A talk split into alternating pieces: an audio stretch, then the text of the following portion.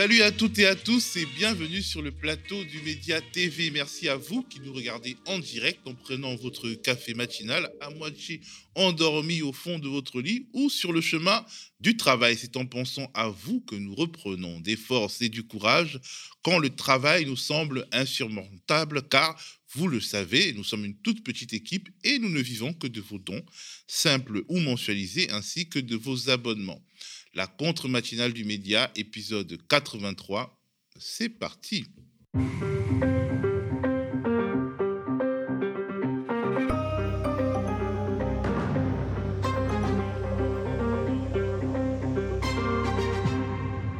Aujourd'hui, nous aurons une matinale en deux parties présentée par deux journalistes Gémil et moi.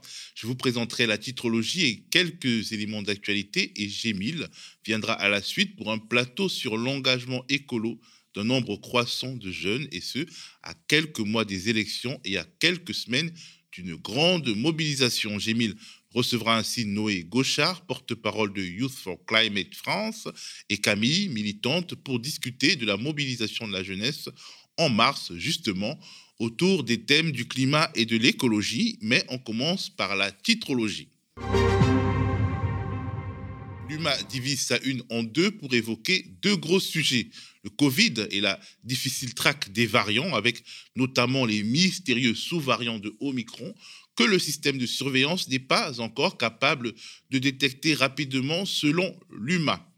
Le bouffon au service de l'extrême droite, c'est l'autre gros titre de l'UMA qui évoque ici l'animateur Cyril Hanouna. Cyril Hanouna qui est en quelque sorte démasqué par les travaux de la chercheuse Claire Secaille du CNRS, lesquels démontrent que l'extrême droite a occupé 53% du temps de l'antenne de l'émission Touche pas à mon poste, où la mise en scène assez habile des polémiques nationalistes et identitaires est omniprésente.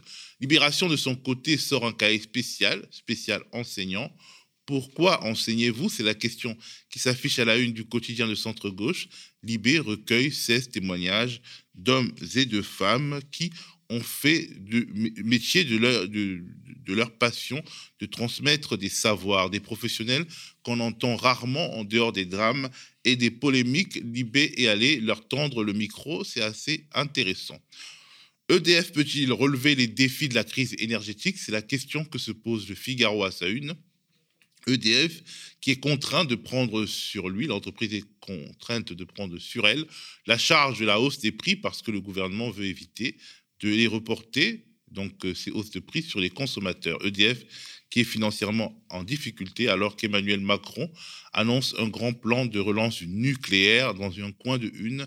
Le Figaro revient aussi sur ce qu'il appelle le nouvel affront de la junte malienne à la France, c'est-à-dire l'expulsion de l'ambassadeur de France à Bamako, après des propos peu amènes de Jean-Yves Le Drian, chef de la diplomatie française, sur les autorités maliennes. Méga profit du CAC 40, le débat sur le partage relancé. C'est le titre à la une du Monde qui met bout à bout des chiffres à la fois impressionnants et choquants. Les profits des entreprises du CAC 40 au titre de l'année 2021, qui n'était pas l'année la plus folle qui soit, en tout cas pour les citoyens, eh ben, ces revenus pourraient atteindre 137 milliards d'euros, une somme jamais atteinte dans l'histoire. Total Énergie, dont on le rappelle, EDF subventionne en quelque sorte l'activité dans le domaine de la distribution d'électricité, eh ben, Total Énergie devrait annoncer un résultat net de 15 milliards d'euros, le plus gros jamais réalisé par une entreprise française. Quelques jours après la sortie du livre enquête Les Fossoyeurs, du journaliste indépendant Victor Castanet, consacré au business du grand âge, la croix titre EHPAD, le cas de conscience des familles, le livre qui décrit par le menu les méthodes indignes du groupe spécialisé à raviver, explique la Croix, les dilemmes moraux et la culpabilité de celles et ceux qui laissent leurs anciens en EHPAD. Dans la presse indépendante en ligne, rapport de force revient aussi sur le dossier maltraitance en EHPAD. Le site d'information spécialisé dans les luttes sociales a interviewé Ella Kerif, une aide-soignante qui avait dénoncé les mauvais traitements en EHPAD, justement, dans une édition de l'émission Envoyé spécial sur France 2. C'était en 2018 et depuis, elle est comme marquée au fer rouge et a du mal à retrouver du boulot. Son statut de lanceuse d'alerte la poursuit, même quand elle change deux départements et à la faveur d'un mouvement de grève dans la clinique où elle travaille, elle est convoquée pour un entretien disciplinaire pouvant aller jusqu'au licenciement, un entretien qui a lieu aujourd'hui. J'ai aussi lu avec intérêt un article de Mediapart dont le titre est Laïcité et wokisme, les métamorphoses d'Emmanuel Macron. Mediapart écrit et je lis très critiqué en 2017 par les défenseurs d'une laïcité de combat et les pourfendeurs de l'intersectionnalité, le chef de l'État s'en est rapproché en cours de mandat. Clarification idéologique pour les uns, stratégie politique pour les autres. Cette évolution en dit long sur celle du candidat à sa réélection. Voilà, on continue avec un petit focus. Connaissez-vous le Conseil de déontologie journalistique et de médiation? Pour tout vous dire, il s'agit d'une instance de médiation entre les journalistes, les agences de presse et les médias d'un côté, et de l'autre côté, les usagers citoyens. En son sein cohabitent des journalistes ainsi que des représentants des médias et du public. C'est un organe d'autorégulation, une sorte de tribunal moral et pas judiciaire, dont l'objectif est de travailler au retour de la confiance entre citoyens et médias. Et justement, ce conseil de déontologie a rendu public hier ces derniers avis. Et l'un d'entre eux fait suite à des saisines de téléspectateurs de France 2 en colère après une édition de l'émission On est en direct de Laurent Ruquier. Une édition où Jean-Luc Mélenchon était invité et Léa Salamé, chroniqueuse et intervieweuse. Une Léa Salamé particulièrement en verve, voire agressive. Mais ça ne vous interroge pas? Est-ce que vous ne le crédibilisez pas? Ah, Alors même qu'il n'est pas candidat encore, en acceptant de débattre avec lui. La force, la dynamique, celle qui attire la colère sociale, elle n'est pas chez vous. La France est de plus en plus à droite et la gauche, la gauche va mal. La gauche, elle est très faible, elle n'a jamais été aussi faible. Vous ne rassemblez pas, vous choisissez d'y aller tout seul. Pourquoi vous avez fait ça? Bref, rien à voir avec la Léa Salamé qui sait se montrer à la fois enjouée et admirative quand il s'agit d'interviewer Emmanuel Macron ou Carlos Ghosn, ex-PDG de Renault, Nissan, Mitsubishi, en cavale après s'être évadé de prison au Japon où il était inculpé pour abus de biens sociaux. Votre évasion fascine absolument le monde entier. Pour beaucoup d'enfants, vous êtes l'homme qui a voyagé dans la malle ne nous égarons pas et revenons au face-à-face Salamé-Mélenchon du 3 octobre 2021. Il a fait l'objet de sept saisines citoyennes auprès du Conseil de déontologie journalistique et de médiation. Les plaignants ont dénoncé l'attitude et le ton de la journaliste, estimant qu'elle était irrespectueuse, haineuse, partiale. Le Conseil a refusé de leur donner raison sur ce point. Pourquoi? Parce qu'au fond, et je cite, les notions de manque d'objectivité, d'animosité et d'agressivité sont difficiles à objectiver. Le risque de procès d'intention existe. Les journalistes disposent donc d'une grande latitude dans le choix du ton et du style qu'ils adoptent. Les plaignants ont aussi considéré que Jean-Luc Mélenchon n'avait pas eu le temps de répondre aux propos de Léa Salamé.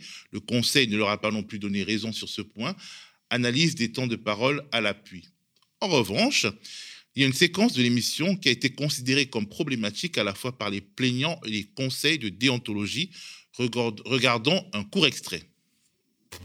Et ça n'existe pas. Oui, mais c'est totalement faux. De, dire qu'il y a des quartiers où les islamistes ont pris le pouvoir aujourd'hui en France, c'est totalement faux. Oui. C'est faux? Oui. Bon, bah, si vous le dites. Euh, non, c'est vous qui dites le contraire sans aucune non, preuve. Vous... Trois des sept personnes qui ont saisi le Conseil ont estimé que Léa Salamé s'était rendue coupable d'inexactitude et de non-véracité des faits en affirmant des choses, notamment l'existence de quartiers où les islamistes ont pris le pouvoir sans apporter la moindre preuve. Et, c'est sur ce grief qu'ils ont été poursuivis par le Conseil qui a estimé dans son avis que Léa Salamé, ils ont été suivis par le Conseil qui a estimé dans son avis que Léa Salamé avait repris à son compte cette affirmation assez grave sans l'appuyer par des faits. Et en le faisant, estime le Conseil, elle a enfreint la règle déontologique du respect de l'exactitude et de la vérité. Alors, ce Conseil de déontologie n'a pas de pouvoir de police, il se veut organe d'autorégulation. Elia Salamé ne sera ni suspendu ni blâmé par son employeur, mais elle perd tout de même la face en se voyant ainsi taper sur les doigts. Et surtout, cet avis remet en lumière ces séquences troublantes où l'on voit Léa Salamé, journaliste, censée euh, euh, représenter une forme de progressisme, endosser de manière quasiment militante des fantasmes chers à l'extrême droite. Forcément, cela nous rappelle une réplique de Sonia Mabrouk, journaliste vedette d'Europe 1 au ministre de l'économie. Bruno Le Maire, abasourdi de voir que le monstre nourri notamment par le système Macron était au final hors de contrôle. Pas d'accord avec le diagnostic qui est posé par Éric Zemmour Tout est faux dans ce qu'il dit. Tout. Je suis, je suis en, vraiment en opposition frontale avec le diagnostic qui est fait. Vous ne voulez pas voir la réalité alors? Mais pourquoi est-ce que vous me posez cette question? La jeunesse saura-t-elle se faire entendre à la faveur de cette élection, de cette année d'élection présidentielle et de combats de toutes sortes? Le premier bilan d'Emmanuel Macron n'a pas été de tout repos pour nos jeunes, en tout cas son premier mandat. En tout cas, pour ceux qui sont issus de milieux modestes, sélection à l'université avec Parcoursup, rabotage de l'APL, crise Covid, ubérisation de l'emploi, les raisons d'être en colère ne manquent pas. Mais comment faire entendre sa voix? Colin Champion, président du syndicat La Voix lycéenne, est venu sur le plateau du Média TV comme pour rappeler à sa génération la nécessité de faire vivre, en tout cas de faire revivre, de faire mieux vivre le rapport de force dans la rue, notamment la rue qui serait le seul moyen de se faire entendre par un exécutif qui préfère quasi systématiquement la répression au dialogue. On écoute la tribune de Colin Champion.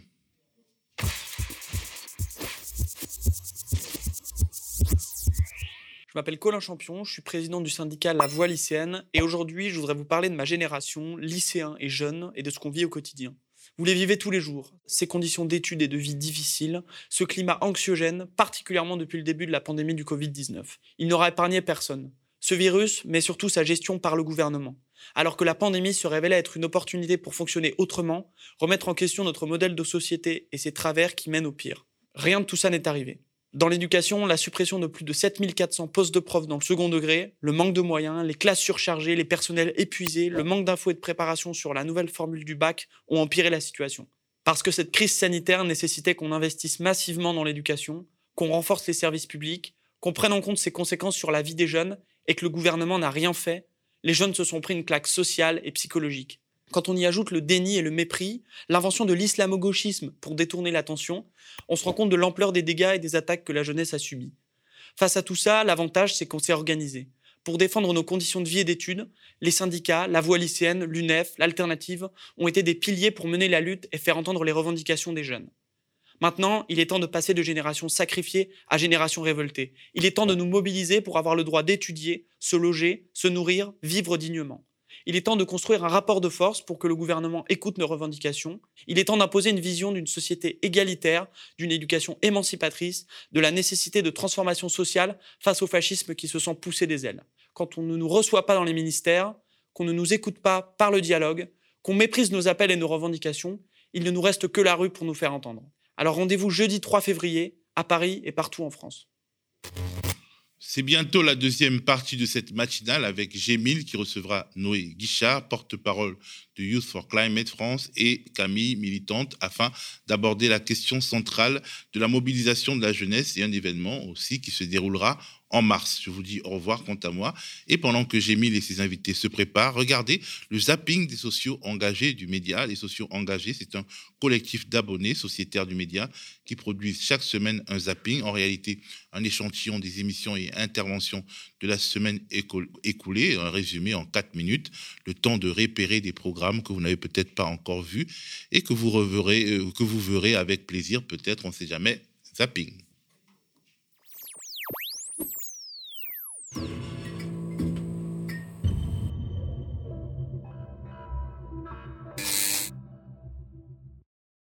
Ils ont mis euh, ensemble quelques images de nos programmes la semaine dernière et du coup, ça pourra vous permettre euh, d'ouvrir votre curiosité pour que vous puissiez aller regarder des programmes que vous avez peut-être ratés dans les jours précédents. On regarde le zapping des sociaux engagés.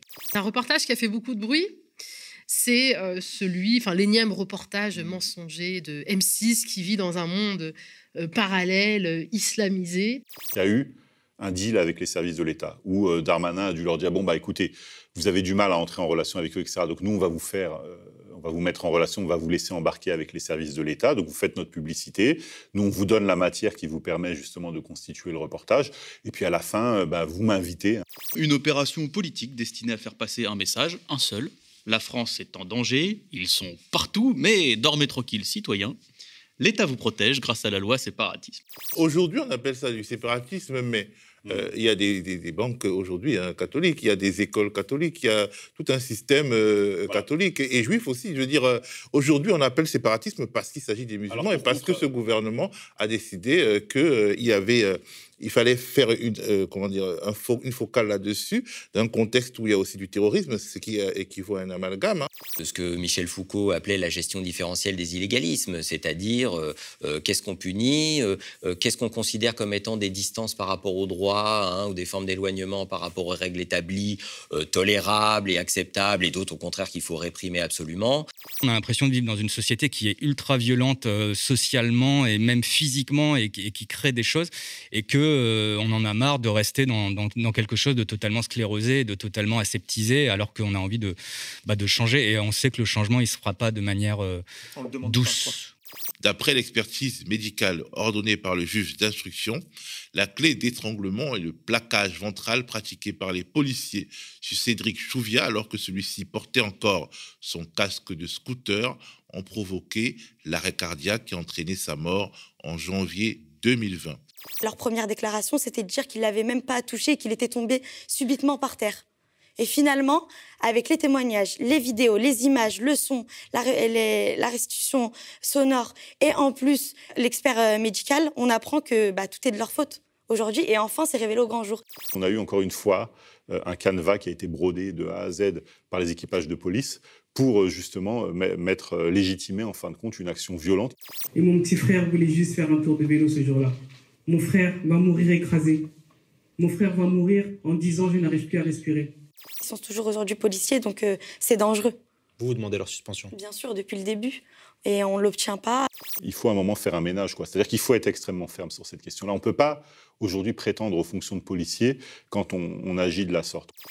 Merci à nos sociaux engagés euh, que vous pourrez, euh, vous pouvez aller vous abonner à leur chaîne. Les gens savaient que c'est un bonheur d'aider son prochain.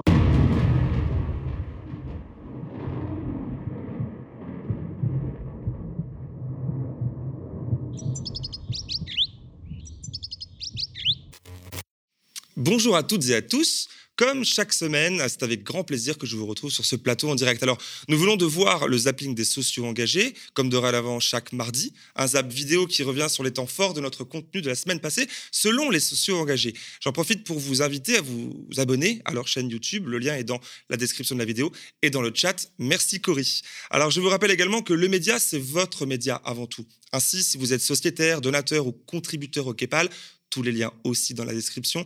Vous pouvez nous alerter sur les sujets qui vous tiennent à cœur ou réagir directement à l'actualité évoquée dans notre contre matinal en nous appelant au numéro qui s'affiche à l'écran, le 01 48 37 33 20.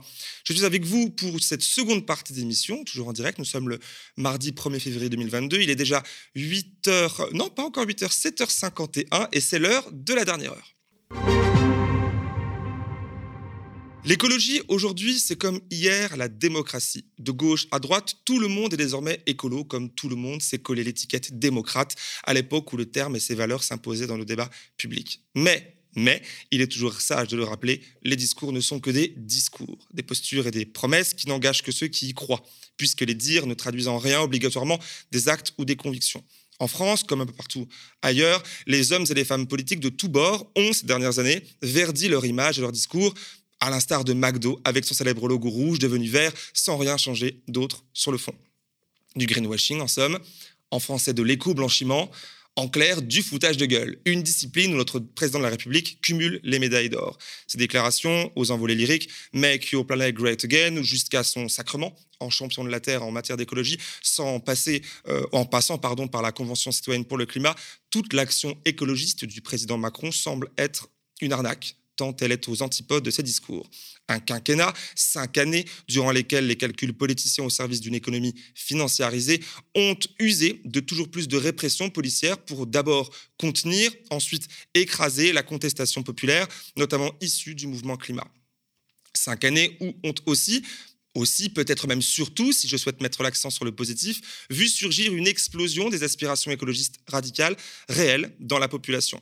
C'est sans doute ce mouvement populaire de fond qui va bien au-delà du dénommé mouvement climat, qui n'a fondamentalement pas grand-chose de populaire, qui doit contraindre les politiques à adopter une posture écolo de circonstance.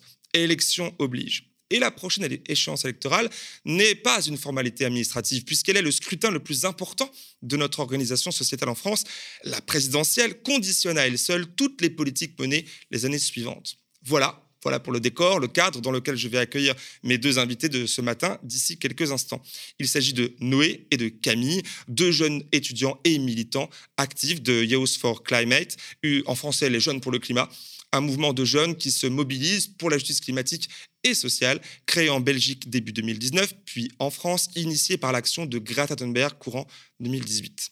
Le mouvement qui a considérablement grandi, finalement avec les jeunes qui le composent, appelle à une grande marche et des actions aussi le, le 25 et le 26 mars euh, prochain.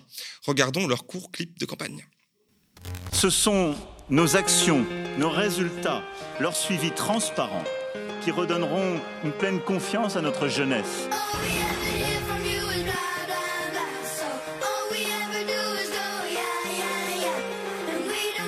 Il n'y a pas de planète B.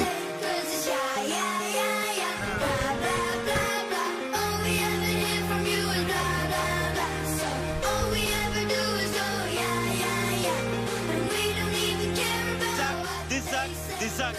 On ne peut pas laisser notre jeunesse passer tous ces vendredis à manifester. Bien sûr.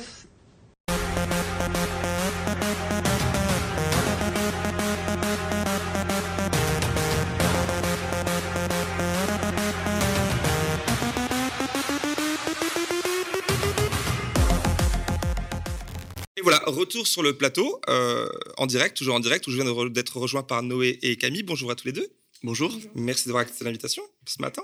Alors, pour rapidement vous présenter aux personnes qui nous regardent, euh, alors Camille, d'abord toi, tu es étudiante en lettres et en sciences sociales, militante à Youth for Climate depuis 2019 à Lille, c'est ça? Puis à Paris maintenant. Quant à toi, Noé, euh, tu es étudiant aussi en sciences politiques à Paris. Alors d'abord à Caen, je crois, euh, militant aussi à Youth for Climate depuis 2019 et avant de t'installer aussi à Paris. Alors, je vous reçois ce matin euh, en tant que militant, puisque euh, Youth for, Climate n'a pas de porte-parole. C'est ça? Exactement. Et pourquoi? Parce qu'on est un mouvement qui se considère comme étant horizontal euh, et donc on, a décidé de n'avoir pas de porte-parole. Nous sommes toutes et tous membres de Youth for Climate et chacun et chacune est apte à prendre la parole pour représenter le mouvement comme vous le faites ce matin. Parfait. Alors, euh, euh, première question, enfin, constat, le tableau que je fais dans l'intro, euh, le tableau climatique et social semble, bah, en fait, est catastrophique quelque part. Vous allez me dire si vous le partagez ou, si, ou pas du tout. comme je l'ai rapidement résumé en intro, du coup, et vous appelez à une marche fin mars, une marche de plus. Pourquoi? Bah déjà, cette marche, elle est décidée au niveau international. Donc, c'est avec le groupe de Fridays for Future. Et, initié par euh, Greta Thunberg. C'est ça, initié par Greta Thunberg. Et euh, donc euh, cette marche, qui d'ailleurs peut prendre d'autres formes, elle aura lieu dans de très nombreux pays du monde. Et en France, on a décidé de la suivre, donc le 25 et le 26 mars. Dans la majorité des villes, elle va prendre la forme donc vraiment d'une manifestation, mhm. donc dans les grandes villes, mais aussi dans des plus petites.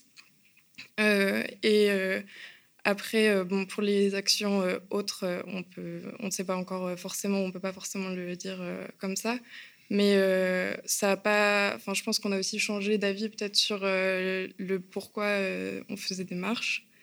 Est-ce que ça a encore du sens en fait finalement aujourd'hui ben justement, en fait, en 2019, il y avait peut-être plutôt une, une manière de s'adresser aux dirigeants. je pense qu'aujourd'hui, ça a quand même pas mal changé où on, voit bien qu'on n'est pas écouté. Donc, euh, on, s'adresse peut-être davantage aux citoyens et citoyennes, à nos parents, aux autres jeunes, euh, en espérant qu'ils nous rejoignent. Et euh, c'est plutôt dans l'idée de lancer un mouvement populaire de masse plutôt que. Enfin, on sait très bien que le lendemain de notre marche, Macron ne va pas se rendre compte qu'il fallait prendre des mesures écologiques et changer tout son programme. Euh, d'accord. Alors du coup, bon, avant d'aller plus loin dans l'analyse de pourquoi et comment, euh, côté pratique orga à Paris. Alors tu m'as dit en, région, ça sera essentiellement des marches, mais peut-être à Paris, il y aura peut-être d'autres choses. Comment ça va se passer le 25 et le 26 Camille, peut-être? Oui. Euh, ben, le, nous, on, sait qu'on va se mobiliser le 25 mars sous la forme d'une manifestation. Parce que, bah, donc, comme on est quand même en l'occurrence, c'est une marche pour toute l'île de France. Mhm. Donc, euh, c'est important aussi qu'on arrive à mobiliser euh, énormément de personnes euh, à Paris. après, il y aura sans doute d'autres actions qui suivront peut-être dans les semaines d'après, en espérant avoir engagé de nouvelles personnes. Et, mais ces, ces marches-là, elles se tiendront du coup aussi à Nantes, Montpellier, Lyon, Lille, enfin dans, dans les autres villes. Et c'est important pour nous que ce soit pas juste à Paris que ça se tienne, mais vraiment dans toute la France. Et pourquoi, du coup, Paris, c'est important? Parce qu'on pourrait faire le lien avec vous. Vous étiez, toi, tu étais à Lille, toi, tu étais à Caen, finalement, vous êtes aujourd'hui à Paris. Et puis, du coup, la marche, à chaque fois, on sait que bon, Paris, c'est quand même le centre du pouvoir. Est-ce que c'est ça qui est important? Ou alors, euh, c'est pas grave, faut que ce soit de la même manière un peu partout? Pourquoi Paris est, Il faut que ce soit de la même manière partout, c'est-à-dire qu'on est un des groupes euh, militants euh, aujourd'hui le plus euh, décentralisé, c'est-à-dire qu'on est un groupe qui a des actions qui se passent partout en France et qui a des groupes locaux qui sont extrêmement dynamiques dans des villes comme Nantes, Angers, Lyon par exemple, qui ont des groupes locaux qui sont parfois presque plus dynamiques qu'à Paris. Et ça c'est très important.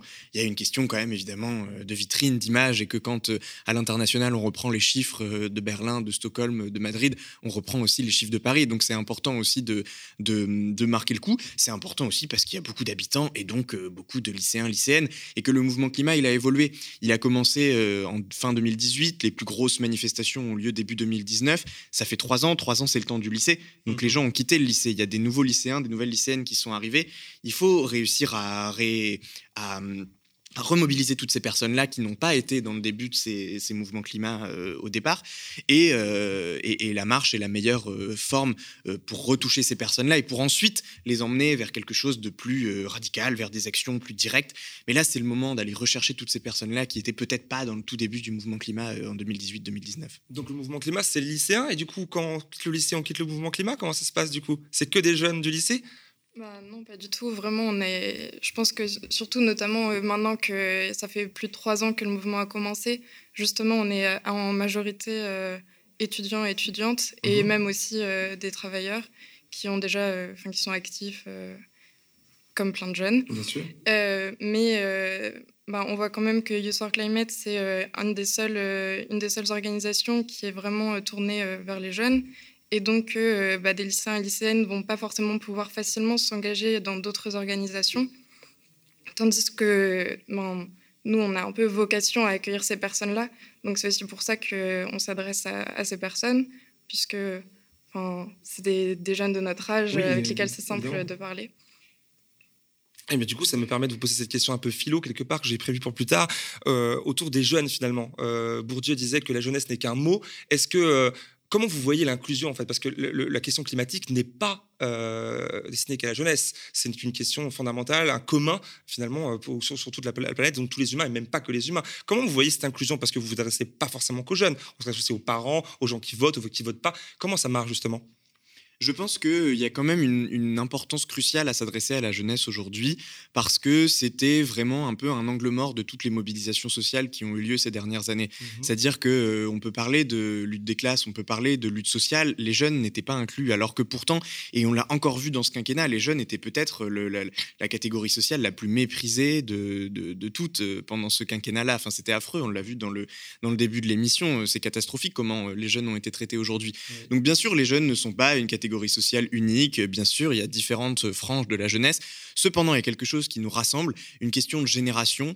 Euh, à notre sens, une génération, c'est pas forcément des gens qui ont le même âge, mais c'est des gens qui vivent les mêmes choses à peu près au même moment de leur vie. Et quand on apprend ce que c'est la crise climatique, quand on apprend ce que c'est euh, la destruction de la planète, euh, des espèces et ce qu'on va vivre plus tard, on le reçoit pas du tout de la même manière émotionnellement, intellectuellement parlant, quand on a 45 ans que quand on en a 12 ou 13. On n'a pas du tout la même perspective sur les choses, on n'a pas du tout les mêmes mécanismes intellectuels pour y réagir et on n'a pas du tout les mêmes perspectives sur euh, où est-ce que je pourrais vivre plus tard, euh, comment va pouvoir être ma vie, euh, quel travail je vais pouvoir faire, comment je vais pouvoir me développer si vous voulez, il y a des endroits. moi, j'ai grandi en Normandie. une immense partie des plages sur lesquelles j'ai passé mon enfance en 2050, elles n'existeront plus. bon, c'est quand même assez perturbant sur la manière dont vous anticipez les choses quand vous êtes jeune et que vous recevez ce message. Chez Youth for Climate, il y a des gens qui sont très jeunes, qui ont 10, 11, 12 ans. quand vous avez cet âge-là et que vous prenez conscience par vous-même que voilà, la planète est fichue et maintenant il va juste falloir se battre pour la sauver, bah, bon courage quoi pour le, pour le prendre intellectuellement. Donc, on a besoin d'être un mouvement là pour accompagner, pour dire c'est pas fichu, on est là, on est plusieurs et on est dans le même bateau. Parce qu'en vrai, la crise climatique, euh, on dit on est dans le même bateau, c'est pas vrai. Il y a des gens qui sont pas dans le même bateau, il y a des gens qui, sont, euh, qui, vont se sauver beaucoup plus facilement. Mais les jeunes, on est un peu dans cette situation de voilà, on a tous pris conscience euh, de ça plus ou moins en même temps. On va essayer de sensibiliser les autres jeunes qui n'en ont pas encore pris conscience et on va essayer un peu de se soutenir. évidemment que la, lutte écologiste, elle n'est pas réservée à une seule classe d'âge. Cependant, c'est important d'avoir un mouvement comme le nôtre qui s'adresse directement à la jeunesse pour dire on n'est pas tout seul, on n'est pas toute seule et on va pouvoir s'en sortir. Oui, parce que les, les jeunes, finalement, il y a des jeunes, il y a pas, c'est pas une classe sociale, les jeunes. Il y a des jeunes qui sont pas sensibilisés sur la cause écologiste, qui ne le vivent pas de la même manière, parce que tu, viens de dire que euh, en tant que jeune, on est, on est impacté de manière différente puisqu'on n'est pas vieux. Mais du coup, qu'est-ce que c'est d'être vieux? Qu'est-ce que c'est? Du coup, votre, est-ce que vous vous adressez aux vieux qui dirigent le vieux monde? Parce que finalement, Macron, Trudeau, et etc. ne sont pas si vieux finalement. Est-ce qu'il, bah, comment vous vous placez dans ce, dans cet échiquier-là Quels sont vos interlocuteurs? Ben, je pense que nos, interlocuteurs, nos interlocuteurs, c'est un peu tout le monde. Enfin, il n'y a pas une classe d'âge en, particulier. Après, ce qui est vraiment agréable dans le fait d'avoir euh, un mouvement jeune, c'est aussi qu'on trouve plus facilement une légitimité euh, pour euh, exprimer nos opinions. Mhm. Tandis que ben, si on va dans un mouvement où il y a plein de personnes qui ont 30, 40, 50, 60 ans, voire plus âgées, ben, c'est important qu'on puisse lutter ensemble et on le fait, on travaille, enfin, on milite avec d'autres organisations mais c'est plus dur de faire entendre sa voix, puisque parfois on est décrédibilisé par rapport à notre âge. Et euh, donc c'est pas seulement sur euh, est-ce qu'on est plus concerné par l'écologie ou est-ce qu'on est moins concerné, mais c'est aussi euh, qu'est-ce qui nous permet à nous de trouver notre place dans un militantisme écologiste. Au-delà de est-ce qu'il n'y a que nous qui sommes concernés? Bien sûr que non, enfin, tout le monde est concerné. Et ça, euh, je pense qu'on on est tous d'accord là-dessus. On est bien, on est bien cerné. Alors, le mouvement climat que vous représentez en partie euh, s'est radicalisé comparé à ses débuts. Euh, l'anticapitalisme, la lutte des classes, ne lui est beaucoup moins étranger, beaucoup moins. mais les modes d'action semblent, alors pour, de beaucoup de personnes, rester encore dans le symbolique, dans le fait de demander aux dirigeants, qu'on a cité là, Macron, mais pas que lui, de, faire des efforts, de demander quelque part à Emmanuel Macron d'être moins Emmanuel Macron. au fond, est-ce que c'est pas un combat perdu d'avance? Alors, je pense que si on s'intéresse un petit peu aux revendications euh, du mouvement climat, ou en tout cas aux revendications du Just for Climate depuis euh, au moins plusieurs années, on a complètement abandonné ça. Hein. C'est-à-dire que vous reprenez euh, notre discours qu'on tient depuis, depuis au moins un an et demi, deux ans. on a laissé tomber cette idée de, demander aux décideurs, aux décideuses de faire mieux qu'aujourd'hui. On sait très bien qu'ils ne le feront pas. Pourquoi? Parce qu'ils ont des intérêts qui sont contre, absolument contre l'action écologique, et que c'est pas parce qu'on va leur demander quelque chose qu'ils vont le faire.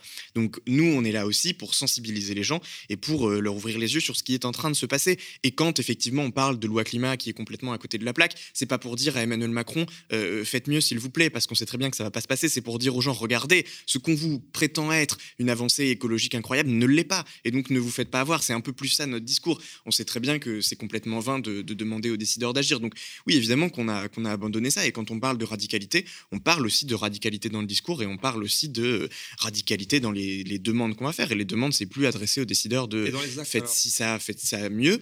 Et dans les actes, il y a des, actions qui, sont différentes. Il y a des actions qui ont été de désobéissance civile euh, assez fortes, assez importantes, de la part notamment de Youth for Climate, de la part des jeunes. Et ça, c'est quand même assez nouveau. C'est-à-dire que Youth for Climate a mené des actions euh, de désobéissance civile importantes qui euh, ont mis en péril, ou du moins qui ont dérangé certaines multinationales importantes, ce qui n'était jamais arrivé. C'est-à-dire qu'on parle de mouvement jeune, c'est aussi dans la nouveauté des actions. C'est-à-dire que quand est-ce qu'on avait vu un mouvement jeune comme ça qui va s'introduire dans le siège de BlackRock, par exemple? Euh, pour le saccager, pour mettre la pression sur cette multinationale. Euh, quand est-ce qu'on avait vu un mouvement jeune qui subissait autant la répression par rapport à ses actions euh, coup de poing de désobéissance civile? L'important, c'est aussi d'avoir justement des actions qui, qui, restent diversifiées pour réussir à toucher tout le monde. C'est-à-dire d'un côté, avoir des actions extrêmement fortes, coup de poing, pour montrer notre radicalité dans la manière qu'on a d'agir. Et il y a aussi besoin d'avoir des actions, comme on fait parfois des marches, pour essayer de rassembler tous ces jeunes qui ne sont pas encore touchés et qu'on va pouvoir toucher à ce moment-là et ensuite amener vers quelque chose de plus radical. Il ne faut pas se perdre ni dans l'un, c'est-à-dire des marches qui veulent plus rien dire, ni dans l'autre, euh, des actions qui sont parfaitement en, accord avec nos valeurs, mais qui euh, n'arrivent plus à toucher euh, notre cible de départ. Et là, tu viens de prononcer un mot que, j'ai beaucoup retenu aussi dans, la préparation de l'émission, la répression. Finalement, c'était une des réponses les plus violentes émises par le gouvernement. Alors, cette répression-là, subie par les militants les plus actifs, et pas forcément d'ailleurs les, les, militants les plus offensifs. comment, comment ça a été, je pense par là d'ailleurs aux décrocheurs de euh, dans les mairies euh, de, France. Euh, comment ce climat-là de répression a été d'abord vécu et puis ensuite analysé politiquement par les militants? Enfin, je pense que de manière générale, c'est quelque chose qui nous inquiète toutes et tous et que c'est aussi un des enjeux là avec l'élection présidentielle que on sait que si quelqu'un est élu qui qui, si c'est une personne qui va mettre en place des lois importantes de répression, en fait, si on ne peut plus militer en préservant notre intégrité physique, ben, c'est quelque chose qui est assez effrayant, donc contre quoi on est obligé de se mobiliser. Et au-delà de ça, ben, c'est vrai qu'on a l'impression qu'il y a une répression qui est croissante depuis quelques années et ben, que ça, ça, empêche un certain nombre de personnes d'agir puisque ben, juste on a peur et c'est un peu normal. Après, c'est compliqué parce que c'est toujours un, un, choix entre se mettre un peu en danger, soit même parfois sur des choses qui ne sont pas forcément très graves, mais en espérant avoir un impact. Et en fait, on ne peut pas non plus abandonner le, militantisme parce que si on n'agit plus, ça va juste continuer de pire en pire. Mmh Donc après, sur ça, c'est sûr que ce n'est pas, c'est pas une réponse simple à, faire. Enfin, c'est des choix aussi. On essaye de chacun et chacune se protéger en interne comment, comment vous abordez la question? Parce que ça ne touche pas que votre militantisme. On le voit là, on suit aussi les d'autres luttes ici, notamment le blocage des lycéens, enfin des, lycées avec les lycéens qui ces derniers jours ont été malmenés, des gens mineurs euh, euh, qui ont été malmenés physiquement par la police. Donc les, luttes sont un peu les mêmes. Hein. Comment vous analysez ça, vous, dans votre mouvement. J'ai envie de dire que d'une certaine manière, la première réaction, évidemment, c'est la peur. C'est-à-dire que ça fait peur et ça fait du mal de voir, euh, de voir nos camarades, nos amis qui sont euh, maltraités, qui sont euh, mis en garde à vue, qui sont surveillés, qui sont maltraités physiquement. Mmh bien sûr que ça fait peur, bien sûr que ça ne donne plus envie d'agir. Mais en fait, c'est là leur objectif. C'est leur objectif, c'est de, de, déprimer les gens et puis de leur donner envie de ne plus agir sur le terrain. Et au contraire, c'est peut-être cette répression qui devrait nous faire collectivement agir encore plus. Parce que pourquoi on les réprime de la sorte? Parce qu'ils ont peur. Parce que le vieux monde a peur. Et parce que pourquoi on réprime autant ces jeunes? Pourquoi on réprime autant les mouvements militants de gauche? Parce qu'on leur fait peur. Parce qu'on commence à déranger de plus en plus le vieux monde qui se sent acculé, qui se sent mis en danger et qui, de fait, va réprimer de plus en plus. Un, pour euh, calmer ces mobilisations et pour essayer de les arrêter tout net. Et deux, pour décourager des personnes qui pourraient rejoindre ces mobilisations et, euh, et, rejoindre ces soulèvements de plus en plus, euh, de les faire basculer vers euh, la victoire. On l'a vu par exemple, je vais prendre un exemple à l'international, mais au Chili, vous avez vu ces, ces, récentes mobilisations sociales qui durent depuis 2018 et un peu avant au Chili. Ça a été très long, ça a été très très long ces mobilisations. Il y a eu une, une répression énorme de la part de la police. Il y a eu des choses qu'on n'aurait pas cru voir dans des pays comme ça. Et d'ailleurs, des sénateurs de droite au Chili ont pris la France comme exemple en termes de répression, en disant qu'il fallait s'inspirer de la gestion d'Emmanuel Macron des mobilisations euh, dans un pays où le voilà et dans un pays où la police quand même euh, tire sur les manifestants. Donc euh, bon, on a un certain niveau de répression, mais finalement le Chili a fini par gagner. Les mobilisations au Chili ont fini par l'emporter face à ce vieux monde qui s'accrochait encore au pouvoir. Donc s'il y a une répression comme ça, c'est aussi parce qu'on leur fait peur, c'est aussi parce que voilà, on, commence à, faire gagner nos luttes dans l'esprit collectif, et c'est pour ça qu'il faut encore plus continuer, même si évidemment c'est pas facile. Mais mais mais c'est là, c'est vraiment à ce moment-là où il faut s'accrocher parce que on est au bord finalement de, tout faire basculer. L'exemple du Chili est très pertinent euh, et finalement ça s'est traduit dans une élection, une élection d'un candidat de gauche radicale issu de, je sais pas, d'un mouvement populaire de fond en fait là-bas. Et j'introduis d'ailleurs dans mon, dans mon intro euh, en rappelant que désormais euh, à les écouter, de Poutou à, Le Pen, ils sont tous écolos. Hein. Est-ce que pour vous l'écologie est compatible avec tous les bords politiques? Ben non, enfin je pense que c'est évident. Enfin, non, peut-être du coup pas évident, mais. Ah bah, pour toi, peut-être Oui. ben, déjà, il faut voir que quand on parle d'écologie, euh, on englobe aussi euh, les luttes sociales et euh, ben, les, notamment au niveau de la droite et de l'extrême droite, c'est pas vraiment un, enjeu qui est porté de défendre les droits sociaux. Donc, déjà, à ce niveau-là, c'est quelque chose de compliqué. Après, bon, même à gauche il n'y a pas forcément euh, les, enjeux ne sont pas euh, on n'apporte pas des réponses qui sont à la hauteur euh, enfin dans les, les parties qui sont importants et ben enfin je sais pas comment dire c'est juste des il y a des revendications qui sont pas enfin en tout cas nous notre mouvement porte des valeurs qui sont clairement ancrées à gauche et euh, on peut pas. Euh, c'est des, valeurs qui pour nous sont indissociables de l'écologie et qui euh, ne sont pas, ne peuvent pas être portées par tous les bords politiques. C'est pas parce que un candidat ou une candidate va se déclarer lui-même ou elle-même écologiste et montrer des valeurs, enfin des, des, mesures sur l'énergie ou même la lutte animale, ou j'en sais rien, que ça va vraiment être ben, à la hauteur des enjeux pour, enfin, contre le réchauffement climatique, contre ben, les, conséquences sociales,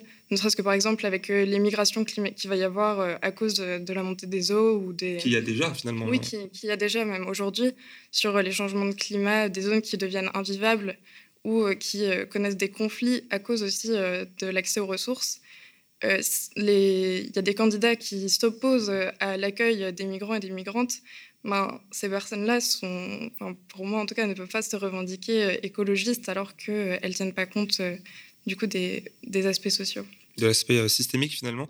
Mais on pourrait penser que alors, avant de poser la, prochaine question, peut-être en, réponse à ce que tu en écho à ce que tu viens de dire, quels sont pour toi les euh, éléments d'analyse que tu pourrais donner euh, aux jeunes qui te regardent euh, pour, pour déceler finalement qu'un candidat ou une candidate n'est pas écolo au fond? Comment on vérifie ça? Parce que les paroles, les discours nous atteignent, mais les actes peut-être moins. Comment on, on, le voit? Comment tu t'en as rendu compte?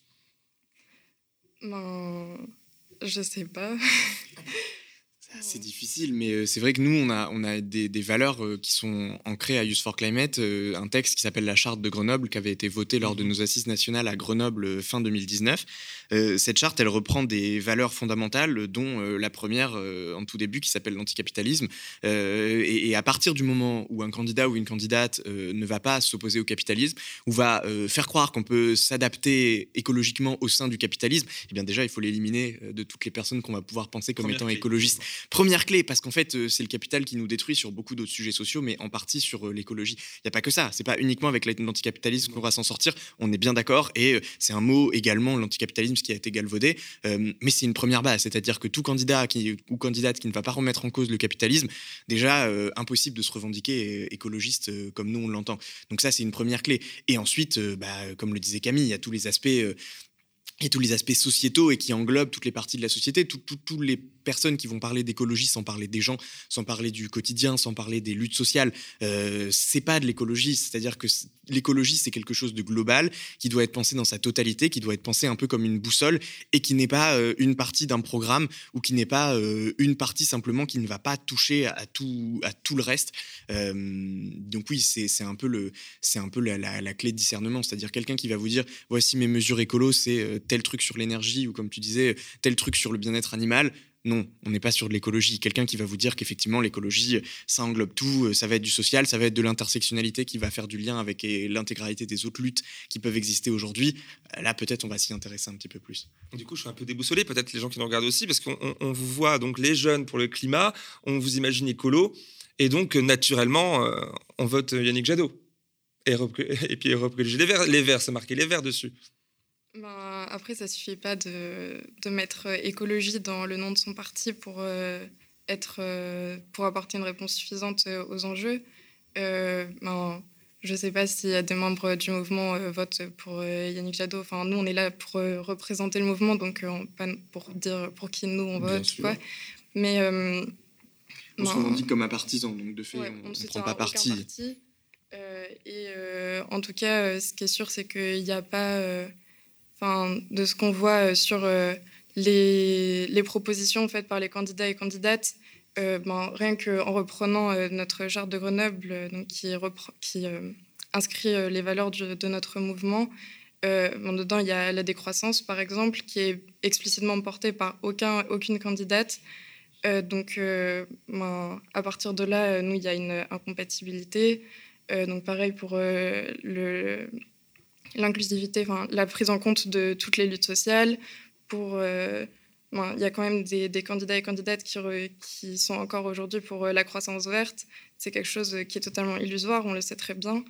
Et euh, donc, enfin, c'est pas parce que, ouais, il y a vraiment pas, c'est pas suffisant de mettre écologie dans, dans, le titre du parti pour, être à la hauteur de, des enjeux et pour convaincre aussi des personnes qui seraient écologistes. Aujourd'hui, on peut tout à fait être écologiste et ne pas voter Yannick Jadot. Bien sûr. Euh, n'empêche que bah, l'élection, c'est dans 60 jours et que euh, d'ailleurs, votre action, euh, c'est le hasard du calendrier, va se dérouler 15 jours avant le premier tour, va peser dans, cette élection-là qui est importante. Macron n'est toujours pas candidat à sa réélection. Et pourtant prononce durant, bah, pendant cinq ans, a prononcé des tas de discours très radicaux finalement, euh, qui pourraient nous plaire, tout au moins qui, qui, se vendaient comme ça, notamment avec la Convention citoyenne pour le climat qui répondait à une demande.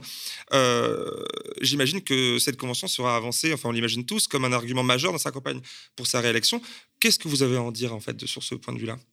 Moi, je pense que vous avez vu notre euh, clip en introduction. Hein, euh, blablabla, euh, voilà un peu ce qu'on en retient. Hein. C'est-à-dire que c'est le quinquennat du blablabla. C'est formidable de bien parler comme ça. c'est exceptionnel. On adore tous les beaux discours, les belles phrases.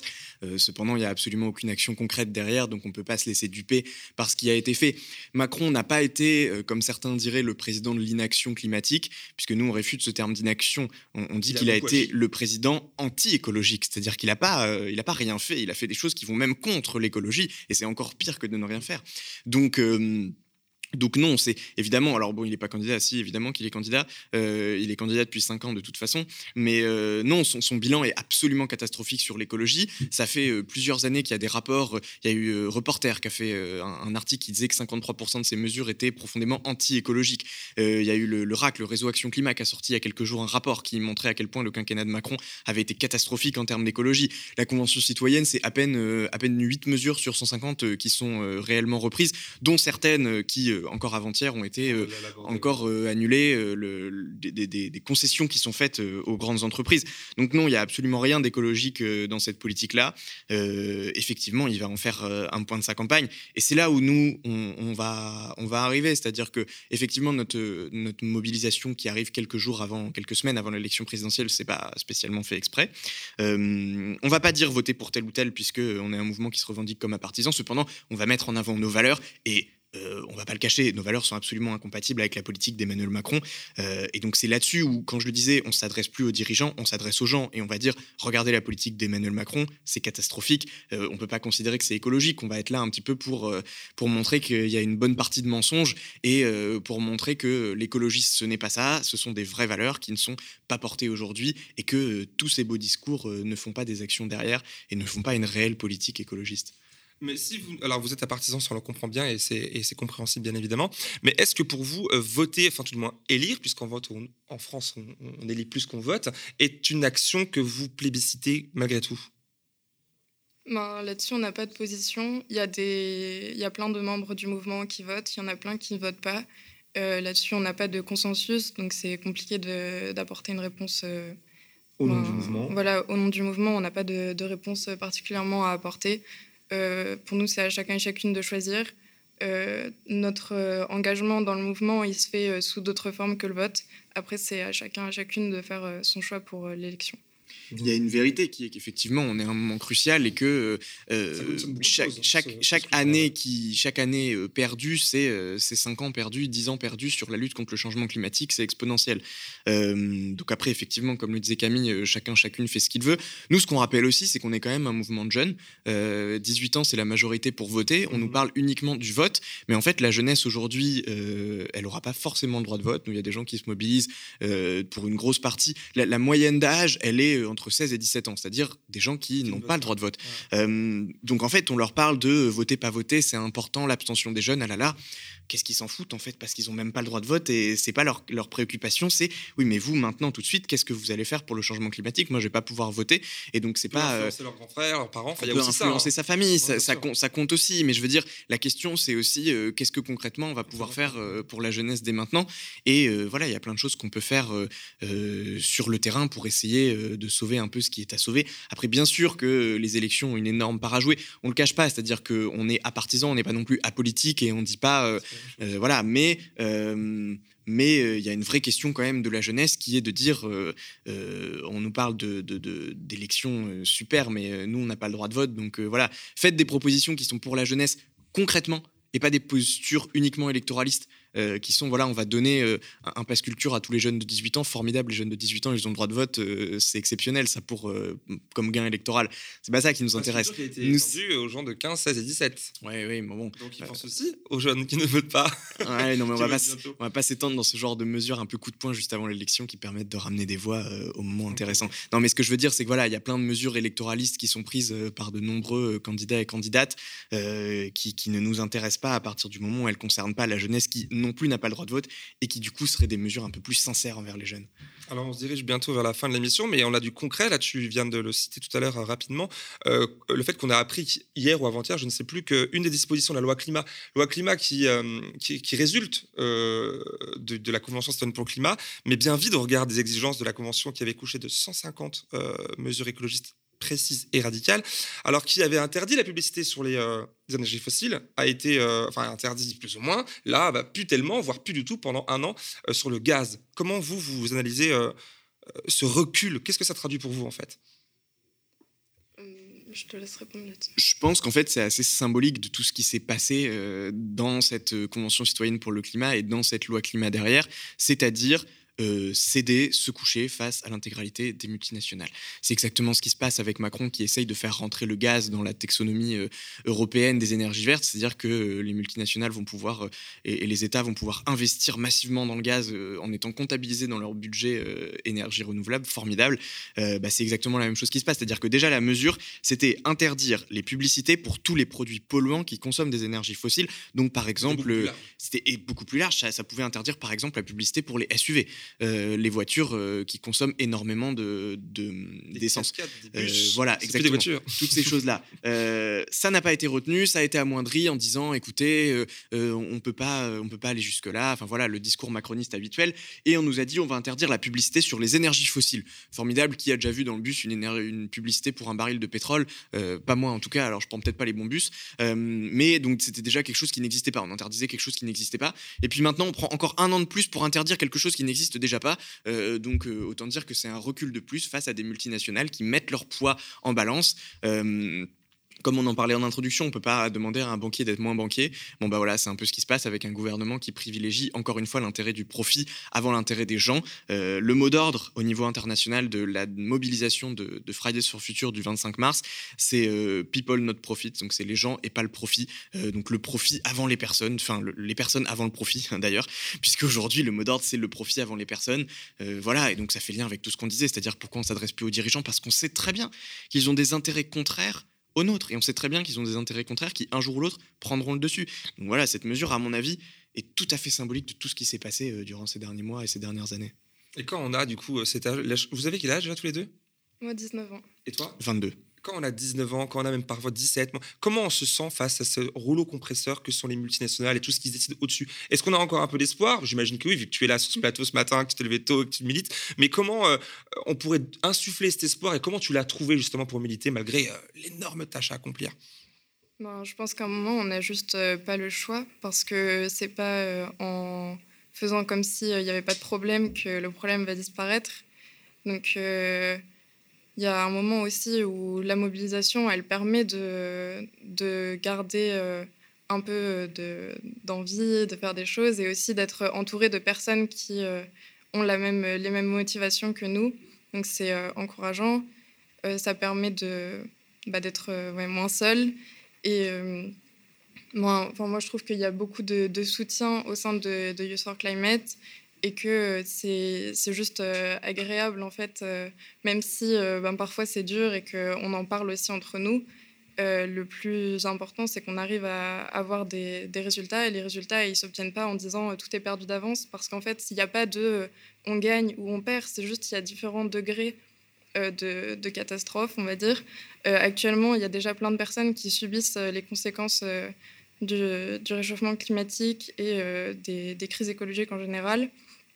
Et euh, ces personnes-là, euh, donc, qui en majorité ne, vivent pas en France, en fait, c'est aussi pour ça qu'on se mobilise au niveau international, c'est qu'on a besoin de, tous euh, et toutes être solidaires avec ces personnes. Et nous, en l'occurrence, on a plutôt pas mal de chance de vivre dans un, climat qui est encore vivable, d'avoir accès à des ressources facilement, etc. et juste, on n'a pas le choix. Enfin, moi, je le vois comme un, une obligation même si euh, c'est pas euh, une fatalité. Enfin, je suis pas triste de devoir militer, mais euh, ça donne du sens quelque part. Enfin, j'imagine qu'ils aient aussi un peu de, joie, parce que je le décris un petit peu, le fait d'être ensemble, même la manifestation. Enfin, là, je me donne un peu mon avis. Une manifestation peut peut-être pas servir à grand-chose politiquement dans l'immédiat, mais euh, dans, au sein d'un mouvement comme ça, il y a une sorte de communion où les gens se rencontrent, où on se politise, où on prend du plaisir aussi à, se retrouver. Effectivement, c'est bien de le, de le, de le, de le dire. Euh, on arrive presque à la fin, là, et du coup, euh, encore une question. si Macron, si la droite repasse en 2022, là, quelle est la réaction? Des jeunes pour le climat ben, dans tous les cas, on sait très bien que quel que soit le candidat ou la candidate, on va continuer à, lutter. Euh, nous, nos, mobilisations, elles ne se font pas uniquement euh, par rapport à la politique institutionnelle et qui est au pouvoir. Alors bien sûr, c'est un facteur qui est important. Mais euh, là, donc, par exemple, il y a le groupe local de Lyon qui organise une grosse mobilisation avec les soulèvements de la Terre et Extinction Rebellion contre le groupe Bayard Monsanto. Mhm donc, euh, qui arrive euh, le prochain mois en février et avec une grosse mobilisation le 5 mars que tout le monde peut rejoindre. Et euh, c'est des, actions comme ça qui vont continuer en fait tout au long de, l'année, peu importe en fait le résultat. On sait que on va avoir besoin de, pousser à des mesures plus concrètes et qui aient vraiment un, impact, quel que soit le candidat ou la candidate. Alors après, il y a la question de la répression dont on parlait tout à l'heure, où bien sûr, si les lois se durcissent, elle Oui, elle se durcit. Il y a une loi sécuritaire tous les sept mois qui est votée depuis cinq ans. Si elle, si elle continue comme ça à se durcir, ça va être euh, de plus en plus dur. C'est déjà de plus en plus dur. Mais euh, ben, encore une fois, on, va continuer à se mobiliser. Et comme en plus euh, le disait Noé tout à l'heure, on est plein à pas avoir. Il y, a plein de personnes dans le mouvement qui, qui n'ont pas le droit de vote, qui n'ont pas. Enfin, juste en fait, on, on voit que, que ça suffit pas les décisions qui sont prises. Donc il y a pas, enfin, je pense qu'on va pas se dire euh, le lendemain des élections, on va pas attendre les élections en fait pour s'organiser. On s'organise déjà maintenant sur les mobilisations, les mobilisations d'après, euh, avec les autres organisations, etc. Oui, c'est un peu ça. C'est-à-dire qu'en plus, notre mobilisation euh, du 25 mars, comme nos mobilisations précédentes, c'est pas une mobilisation uniquement avec Youth for Climate, euh, les jeunes pour l'écologie. C'est une mobilisation avec d'autres euh, collectifs, d'autres luttes sociales, féministes, antiracistes, parce que parce que c'est important de, se coordonner et de s'organiser dès maintenant, parce que la période est déjà difficile et effectivement, ça peut encore empirer. Donc, quoi qu'il arrive, des ponts entre toutes les luttes? Qu'est-ce qui, c'est un peu le, c'est un peu l'objectif et de la solidarité aussi, parce que mhm. quand on parle de répression, il faut aussi qu'on soit solidaires les uns les unes les autres parce que effectivement euh, sociologiquement le mouvement climat c'était pas les premiers à être réprimés. Hein. On peut pas non plus s'apitoyer en disant euh, ah là là les pauvres gens du mouvement climat sont euh, les plus les personnes les plus réprimées. Il y a des gens qui sont réprimés depuis des années de façon bien plus forte et on n'en parlait pas. Donc c'est aussi cette solidarité là qu'on doit mettre en place dès maintenant parce que ça va être encore plus dur si si ça se durcit encore plus après ce mandat-là. Effectivement quoi qu'il arrive on va se mobiliser parce que de toute façon il faudra continuer à porter nos luttes parce que de toute façon ce sera important de lutter contre ces multinationales.